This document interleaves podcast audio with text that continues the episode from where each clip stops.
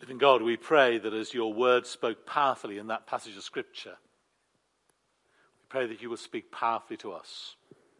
We pray that you will send your Holy Spirit now so that what I have prepared may come alive in our lives, in our hearts, and transform the direction in which we go as a church. For Jesus' sake.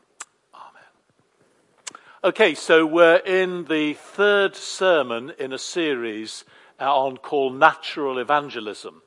And uh, just before I get into the flow on this, let me explain that the J word there, my colleague Mark Castleton says, you know you're motoring as a church when Christians in the everyday setting use the J word. When they talk naturally about Jesus. Not church, not just, you know, what we do and what interests us, but they are able to talk about Jesus naturally and in a non cringy way. And uh, the course material that the small groups are using is this workbook, uh, Natural Evangelism with J. John. And if you, you can listen to the sermons online, some people have bought the book, or you can get from the coordinators, the small group coordinators, the notes that I've prepared alongside those workbooks if you want. But it's basically a course not on how the church shares its faith, but how individual Christians in the everyday setting can do so. And that's part of a much wider journey, or if you like, direction of travel that we're trying to be on as a church. We've designated next year that we're joining in with a national initiative called Hope 2018, which is about churches reaching out into their community. That'll be a collective thing. Uh, we're also having a church weekend again next year, and the speaker, Neil Hudson from LICC, will talk about what it is to have a lifestyle, a whole life discipleship lifestyle. So we're moving away. We're recognizing that we will always attract people into church and perhaps into the center. But we're moving away from an undue dependence on that to encouraging individual Christians to learn to share their faith in the everyday. It's either friendship evangelism, which is the theme I've been given for today, or natural evangelism, or relational evangelism. And all that's because Christians believe in a God who has designed creation for relationship.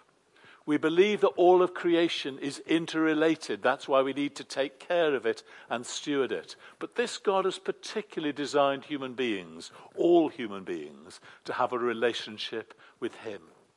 And there is a hunger inside every life, however much it's masked or ignored, that needs that relationship with God to be re established.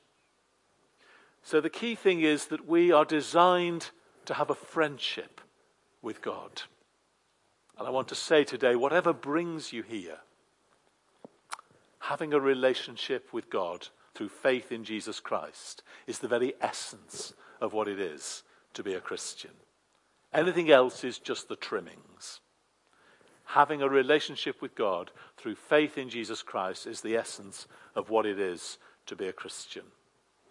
And so it's not surprising then that in our outreach, we who are designed for relationship are the chief means by which God uses to bring people to faith in Him. Whatever the church does, whatever it lays on, 70% of those who come to faith in Jesus Christ do so because someone has pointed them toward Him. As Paul said in his prayers, someone has helped them to know what the living Jesus is all about. And that someone can be me, and it can be you. The whole thing about the stories in the Gospels is that when you look at Jesus, he did not come with a package. He proclaimed the message of the kingdom, but in a highly relational way. His disciples became relational. So I was looking through the Gospels this morning, and when one bloke, a fisherman, talked to his brother, he brought him to Jesus. And they ended up being told by Jesus to come, follow me. It was all highly relational.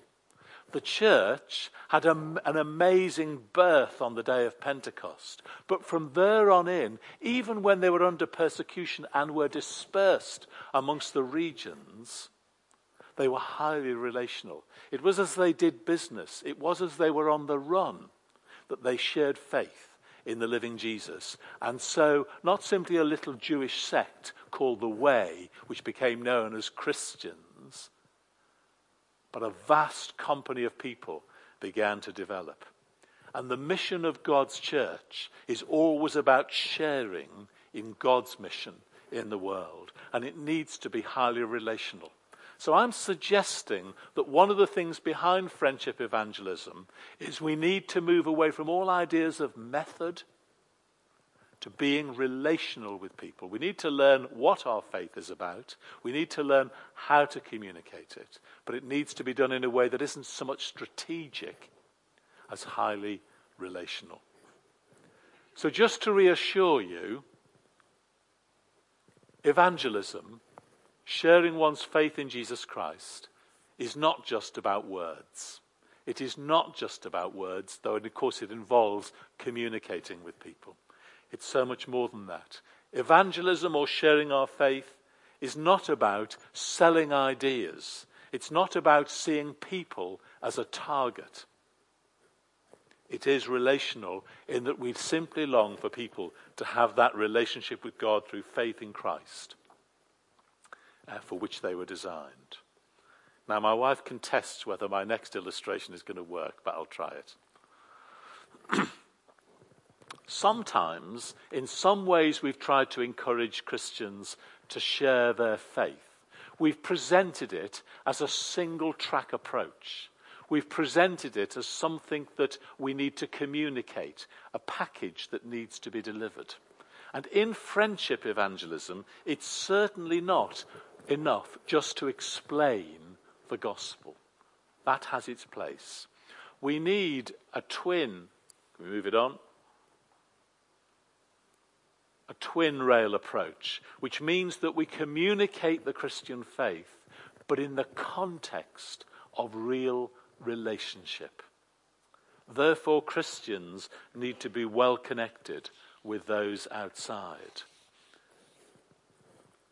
And so we come to that Bible reading that Chris brought to us. Paul and Silas were in prison. There's a context for you. They were in prison where a supernatural action literally brought them physical freedom. But their relationship with their jailer and the fact that God was at work meant that from now on, this jailer was seriously curious. His life depended on how they addressed his question. It was in a real context of relationship that they shared Jesus with that jailer. And it said that not only he came to faith, but his whole household as well. And we live in such an individualistic culture that actually we seem to see just odd individuals coming to faith. But the truth of the matter is, in those days, whole households were nurtured in the faith. And we need to get to a place where we see all our relationships as critically important as a way of sharing our faith in Jesus. So here was a challenging environment, and very often in a challenging environment, people will challenge Christians back about their faith. If you start to share your faith relationally, don't expect everybody to say to you, Well, thank you so much for doing that. I really just want to come to know Jesus absolutely now and on the spot. They may argue with you. You may, as David helpfully said the other week, you may not know the answers to their questions. Don't worry about that. Say, I might know a guy or a woman who does, and I'll get back to you. Sharing one's faith is a challenge. Let me not pretend anything to the contrary. But doing it is vitally important and entirely normal.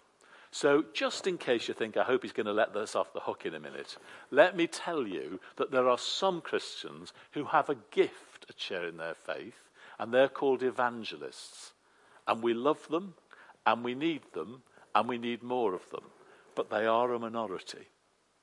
Every Christian is called to share their faith in Jesus. So I want to ask you today if you've been a Christian for five years, have you yet shared your faith in Jesus? If you've been a Christian for 10 years or 15 years, what have you done recently about sharing your faith in the Lord Jesus? If you've been a Christian for 40 years, when did you last lead someone to know Jesus Christ? And I want to say that's not a weird and difficult and embarrassing question to put to you. It is when the church is being normal, we should be able to answer those questions with honesty and integrity.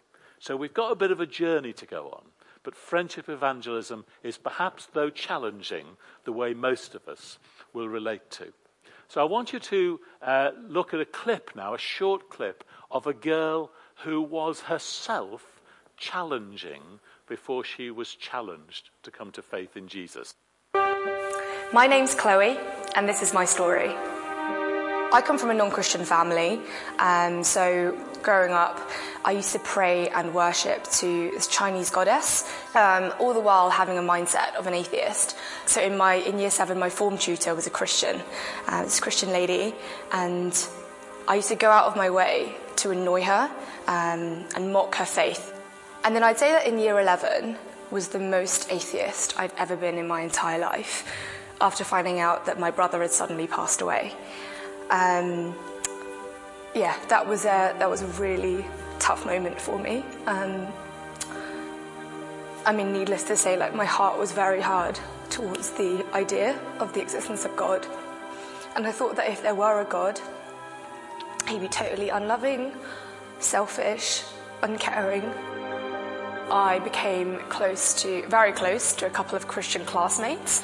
Um, we became so close that they felt that they could openly share their faith with me, um, despite my opinions. Um, the only reason as to why I even let them in in the first place and actually opened up these conversations was because they genuinely invested in our friendship. They really genuinely cared about my opinions, and um, so I really cared about them as my friends. Um, so one day, they invited me along to a CU meeting, so I reluctantly came along. And it was the first time I'd ever read a part of the Bible. So they were looking at the book of Job. And it really, I felt like it was just like perfect timing almost because I was really going through a lot of pain and it really opened up my eyes. It really put my own situation into perspective that despite the surface appearance, God isn't responsible for suffering, but He is sovereign over it um, that really hit a spot in me because just because of how, how wrong I was in believing before that God was unloving or uncaring or selfish. When the greatest demonstration of God's love was right before my eyes and what He did on that cross. I came out of the CU meeting, asked my two Christian friends like all the questions that I had in my head. Um, and they really invested time into trying to answer these questions for me. I, I, had a lot of mixed emotions, and I felt like if this were all true, I want that. And so, I, yeah, I decided to pray that life-changing prayer, um, that God would come into my life and just take hold of it. So about a year after I became a Christian, um, word got around at my old school, and I found out through my friends that my year seven teacher was just completely overjoyed, um, massively shocked, um, because she hadn't stopped praying for me since I was in year seven that one day I would give my life to Christ, which is such an answer to prayer, um, and I'm so thankful for that. It struck me that that story of Chloe captured the very essence of what you see in Acts 16 a challenging situation, a person who was being challenging and deeply hurt. A preachy approach would not work. A form of words would never do in that situation. But in the context of real care and relationship, someone's spiritual hunger was awoken. And the pain that prevented them from coming to God was gradually and lovingly dissipated by God's grace. That's a picture of friendship evangelism worked out, and you'll note how significant those Christian friends were to her. So, why am I saying this today? Because I do believe that as a church, our direction of travel, our embracing of our vision, needs to all of a sudden get some legs. We need to become a church whose orientation is toward this kind of faith sharing. It is not for a few, it is not for the evangelists, it is for the whole church to populate this approach to sharing our faith. It's one that we will need very much to encourage one another. Now, because of that, trust me, you cannot do it on your own, and even with the assistance of other Christians. We need to be a prayerful people, by which I mean people don't come to faith just because we're more intentional in our evangelism. The grace of God has to be at work in people's lives. So if you never get a chance to share your faith at the moment with anybody because they're not interested, can I encourage you to start praying that God would open doors for you to do so? As you do so, I'm sorry if that doesn't happen in week one, but pray again that it might happen the week after and after that. And I would suggest that over time, your heart will melt, your courage will grow, and opportunities to share your faith will come. I've shared with you a prayer previously from the parish where I was myself nurtured, and it's a great prayer to begin to live this kind of friendship evangelism lifestyle. Use me, O Lord, today to touch many other lives for you, whether by the life I live, the words I speak, or the prayer I breathe.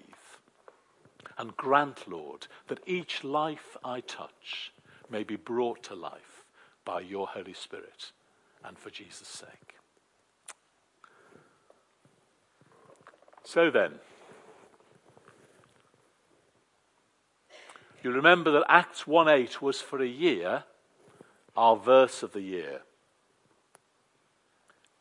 And you will receive power when the Holy Spirit comes upon you. And you will be my witnesses in Jerusalem, Judea, Samaria, to the ends of the earth. And today, I want you to think about what your, your Jerusalem is. Your Jerusalem is the place and the people you spend most of your time with. And so, to put that in a slightly different way as I close, your Jerusalem involves your family and friends. And perhaps for you alone, that can be the most difficult place to share your faith. But it also involves you in the community of which you're a part. That's why we're not just about home life, we're about community life, where our time in school and work and neighbour is the kind of place to pray that we might become witnesses for Christ. And then pl- the place of interest is the place where we do our hobbies the club, the gym, the toddler group, the book group, or wherever. Those are the contexts, the other rail that's so important in relational or friendship evangelism. And as I close, just this quote Michael Marshall uh, was himself uh, an Anglican bishop and uh, something of an evangelist, and he said, Evangelism will happen naturally when the church is at apostolic bubbling point. Pentecost is the time when the church bubbled up into being with new life. It's the time when, as it were, the overflow of what Christ had done in the lives of those who surrounded him could not be contained and had to be shared with others. And what Michael Marshall really means is when we share our faith, not out of guilt or duty, not because the vicar said so or we're doing natural evangelism as a course for six weeks, none of that, but simply out of the overflow of our love for Jesus. That's part of our spirituality and our passion. In the book, um, J. John will tell you he's got a friend called Greg Downs. Well, this Greg Downs has been to our parish uh, recently, and he happens to be a friend of the very famous Mark Castleton. And um, Greg Downs is quite a portly chap, and uh, he lost a lot of weight. And so one day, when he was walking around a supermarket, he picked up 15 bags of sugar. And 15 bags of sugar was exactly the weight that he'd lost. And this woman, thinking we've got a real weirdo here, said, Sir, what are you doing with that sugar? And he said very enthusiastically, Well, you see, I used to be this much fatter. And I'm so thrilled to have lost this much weight. I was just carrying it around to demonstrate to myself how much weight I've lost. I'm really excited about it. And the woman says, That is quite impressive, I have to admit. So she toddles off round the shop, sees someone. She gets to the counter where the shop is. She said, Keep your eye open. There's a bloke walking round here with 15 bags of sugar. He's lost that much weight.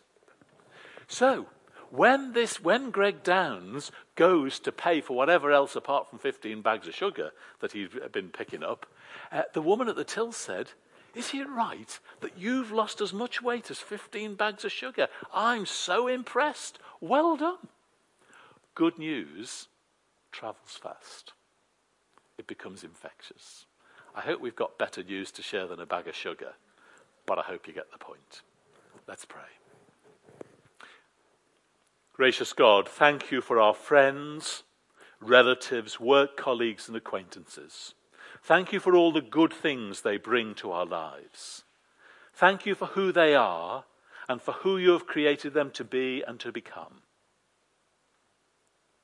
Send your Holy Spirit upon us and set our hearts ablaze with love for you, that we might see them through your eyes with love and compassion. Help us to see afresh the wonderful news that we have for them, that through Jesus we have a way back to you. Empower us afresh, that we might minister from the overflow of our hearts. Please, please help us to start at home in our own Jerusalem by taking the courage to sow seeds of grace in the lives of the people we meet. We pray that you water those seeds through your Spirit and that we might all become like the disciples in those first daunting days who stepped out in faith to spread the word that the Messiah had died for us all, so that we all might live. In Jesus' name we ask it. Amen.